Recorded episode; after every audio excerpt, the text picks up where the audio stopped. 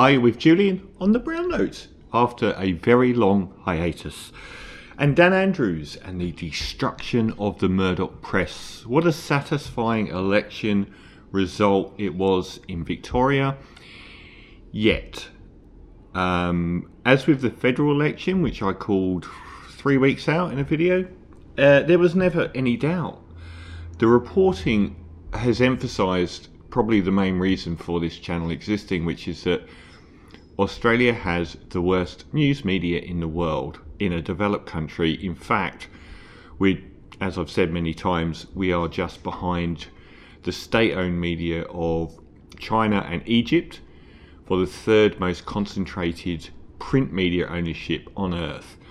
And we see this now, that there is no left or right in the media. I mean, most corporate media is never left wing, but what we did have ten years ago, maybe more, was um, The Age and the Sydney Morning Herald a able to provide a counterbalance to the overwhelming dominance of the Murdoch press.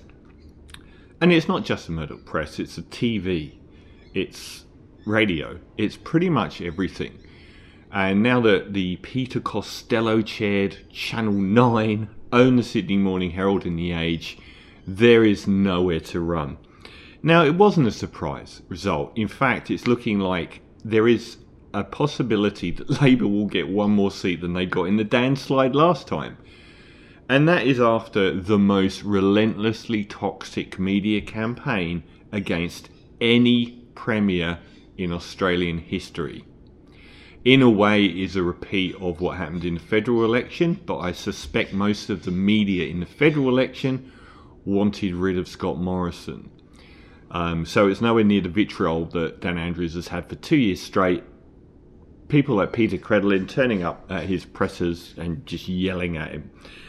Now, the Murdoch press have been front and centre here. They have run the most toxically anti-Dan Andrews campaign that any leader's faced. Um, nothing compares to the way that they have inspired legions of Australia's most gullible, angry people uh, in this election. Normally, you know, there'll be uh, right-wing populism has gotten more and more toxic ever since the Tea Party in America and reaching its apex with the Three Amigos and Murdoch appointed Boris Johnson in the U K, Scott Morrison in Australia, and Donald Trump in America. But it looks like that was a very short-lived success for him. The Sky at Night, which is his um, loss-losing version of Fox News, which has a crazy gang of Rowan Dean and Peter Credlin and Andrew Bolt, uh, at one time Alan Jones, and, you know, and, uh, Chris Kenny, all these people that are a laughingstock um, as, as journalism goes, and have relentlessly hammered to a point where it should result in some government oversight or independent body oversight. It isn't doing the country any good to have media like this, but there's a massive silver lining here. The Herald Sun ran something like one hundred and five anti-Dan Andrews attack pieces since the start of November. So over just over three weeks, one hundred and five attack pieces. But even if you move across to The Age and the Sydney Morning Herald, which were traditionally considered a counterweight, if not actually left, their reporting has been just as bad in their own way. They have been very dismissive. They've been calling it a close election. They've been saying about how worried Dan Andrews is the whole way through. What's going on with the Victorian Liberals has barely got a mention. They just expelled one hundred and fifty Victorian Liberals because of a Pentecostal evangelical attempted takeover of the party, and you will barely read about that. Matthew Guy was a complete farce. Um, there was never any possibility that people would vote for Matthew Guy or the Victorian Liberals. They've probably got less likelihood of voting for the Liberals in Victoria than any other state, or maybe not W A, but the idea that the media promoted this as a close election is utterly shameful and completely wrong. And even the A B C are actually part of this. People keep saying to the A B C, do you realise that the Liberals aren't in power and you're not in danger anymore? The amount of Murdoch hacks, or Channel nine, and Channel nine, Channel seven, Channel ten, lean broadly the same way as the populist right. Um, and the A B C has been very dismissive of Labour, very abusive towards uh, Labour M Ps when they've interviewed them, very dismissive of Labour victories. They'll greet a Labour landslide like this one, or like the amazing success of the federal election is, with, shouldn't you be worried about how badly you did? They won't say a thing about the Liberals. This country is absolutely shocking. It is... The aftermath of the federal election was very, very funny. So, when these Sky goons, who are dealing with the fact that they're irrelevant, and the Murdoch press are dealing with their irrelevance, they can't go to the Liberal Party and say, maybe you should be less rabidly right-wing as the public have rejected you, because that would be them admitting the public have rejected them. So they went after the Liberals after the federal election and said, you were too left-wing, you were too woke. We all know that the opposite is true. They have already gone after the Liberals. Many people have gone after the Liberals from the right, saying that you were too woke and too left-wing. By um, palling up with cookers? I don't think so. I don't think so. But they can't admit it's them that were wrong. Is it the kids or is it me? They have been widely rejected in about ten elections in this country in a row at state and federal level. They can't admit on Sky at Night or anywhere else in the Murdoch press that populist right wing has been rejected over and over by the public. The populist right, the anti-lockdown crew, the cookers, they make the most noise. The real quiet Australians spoke. In a country, in a state with ninety percent of people vaccinated, do you really think that cookers and anti-lockdown crew will take you over the line in an election? These people may be very loud, but they have that much influence. Everyone hates them.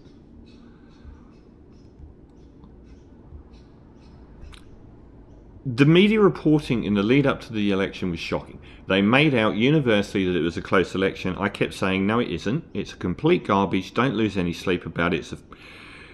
The problem is, on one level, is that for news media to engage an audience and therefore get clicks and therefore get ad- advertising revenue and sell their wares, they have to say that the election is close.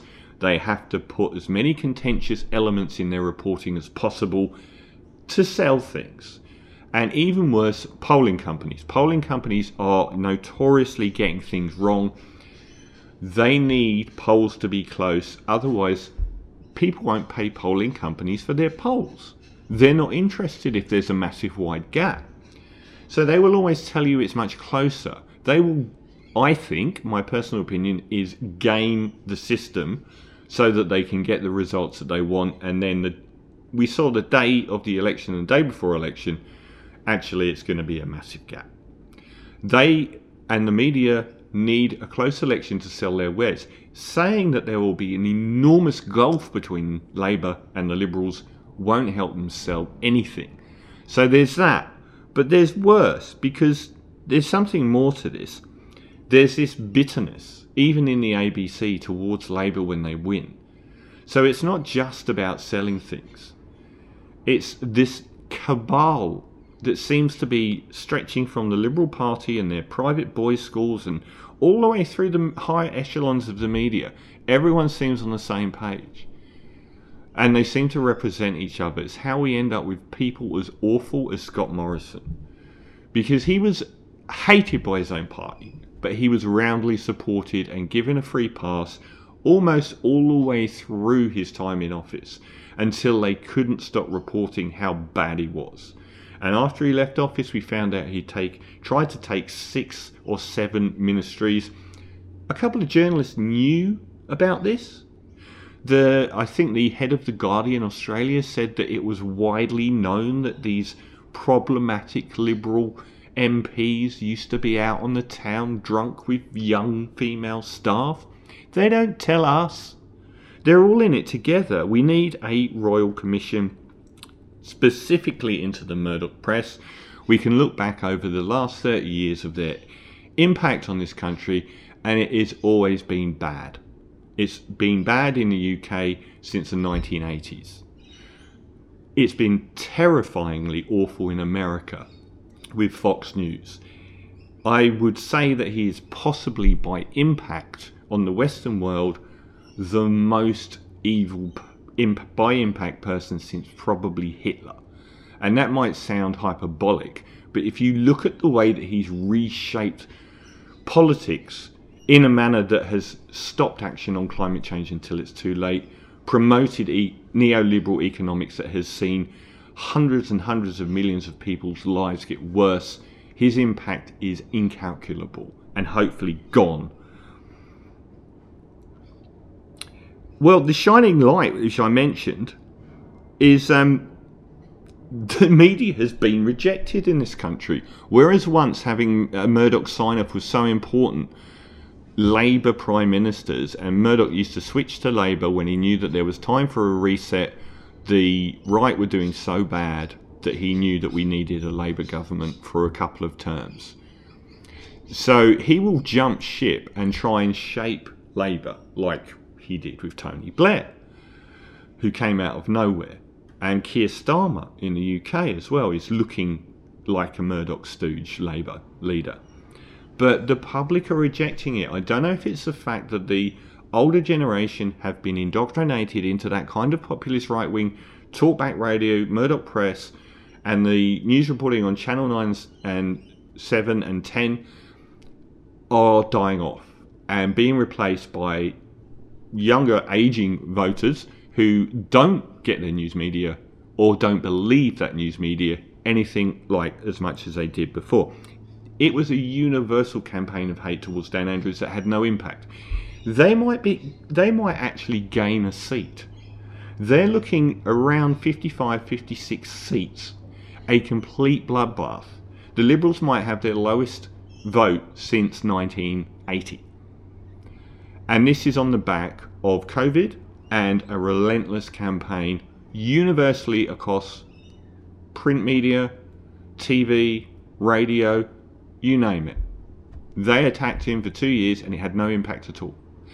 So there's this guy, beautiful light, which is that the Murdoch press is, is dead in Australia. And it's up to people like the Sydney Morning Herald and The Age and the A B C to realise they are letting us down massively. I don't expect the Murdoch press to change, but the rest of them have been following in their slipstream. And it's up to them to wake up. You don't represent the public at all. News media is about the public interest. And the news media in Australia does not represent the public interest.